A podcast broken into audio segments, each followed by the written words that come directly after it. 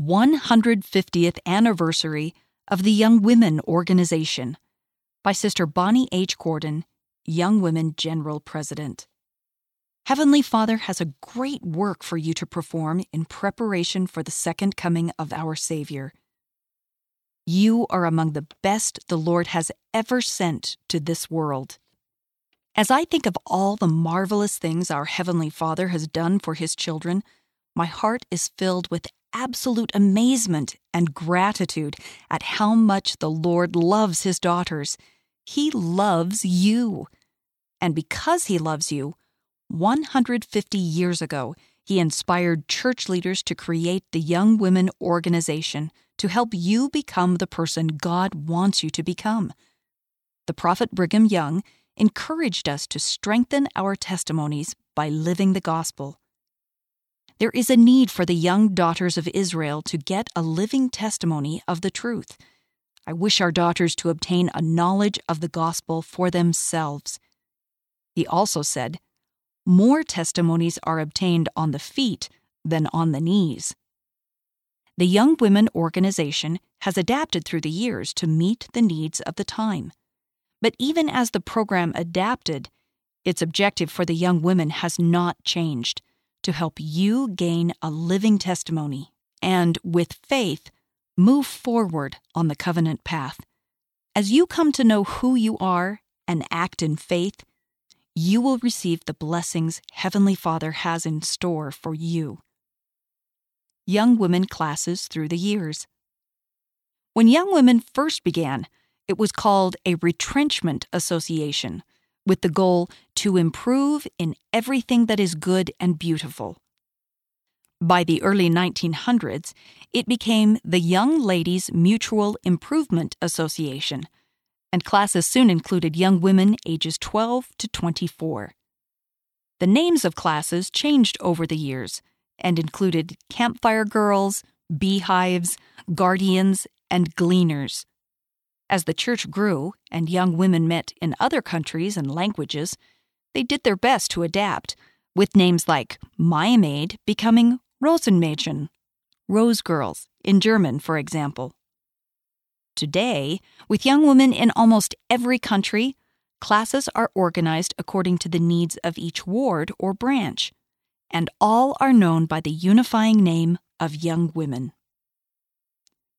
Requirements for the Young Women programs have also changed over the years. Listen to these. In 1915, young women learned to harness and drive a team of horses and memorize passages of Scripture.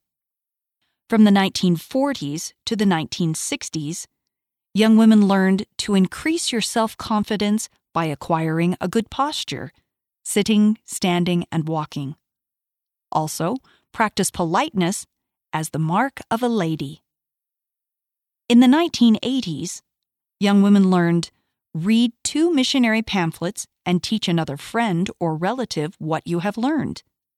Also, practice physical fitness at least 30 minutes a day, five days a week for three weeks. In 2009, young women learned study the importance of chastity and virtue. Also, read the entire Book of Mormon. Write your thoughts in your journal. And in 2020, a new program was introduced the Children and Youth Program. As you look at these requirements through spiritual eyes, you will notice that they have a common thread. The past and the present come together, unified in helping young women draw closer to Jesus Christ and develop spiritually, intellectually, socially, and physically. In 2019, a new personal development program was introduced that invites you to be both self reliant and Savior reliant. You are invited to seek the Holy Ghost and set your own goals as you strive to become more like our Savior, Jesus Christ. I love the trust this shows in you the remarkable young women of the Church of Jesus Christ of Latter day Saints. With the support of your bishopric and young women presidencies, you are also led by class presidencies, your peers who are called and set apart to plan and implement the Young Women Program. There are over a half a million young women around the world today being led by their peers. All young women are unified by a theme, which includes these foundational principles. You are a beloved daughter of heavenly parents. You are a covenant disciple of Jesus Christ. You seek and act upon personal revelation that comes through the Holy Ghost. And you are a shining witness of God as you strive to become like our Savior, Jesus Christ, and minister to others in His holy name. You are loved and needed. As beloved daughters of a living and loving Heavenly Father, you have been uniquely prepared to be saviors on Mount Zion. As President Russell M. Nelson has said, every prophet has talked about our day when Israel would be gathered and the world would be prepared for the second coming of the Savior. Think of it. Of all the people who have ever lived on planet Earth, we are the ones who get to participate in this final great gathering event. This is a sacred invitation to participate in temple and family history work, serve in leadership positions, minister to your fellow sisters, and share your testimony with your family and friends. You are loved, and you are needed. My dear friends, Heavenly Father has a great work for you to perform in preparing for the second coming of our Savior, Jesus Christ. You are a vital part of that work. He loves you. He wants you to take part in His work. He trusts you.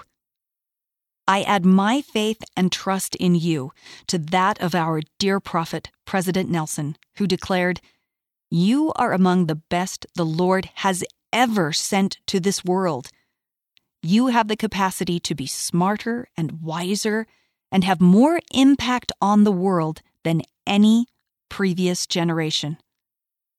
I pray that you will let the words of the Young Women theme sink deep into your heart and jump into the new program with both feet, embracing every opportunity to draw closer to the Savior and learn more of Him. Become the person He wants you to be.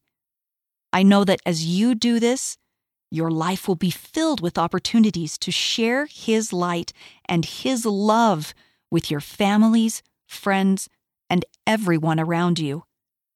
As you strive to follow Him, your testimony will become firm and unshakable.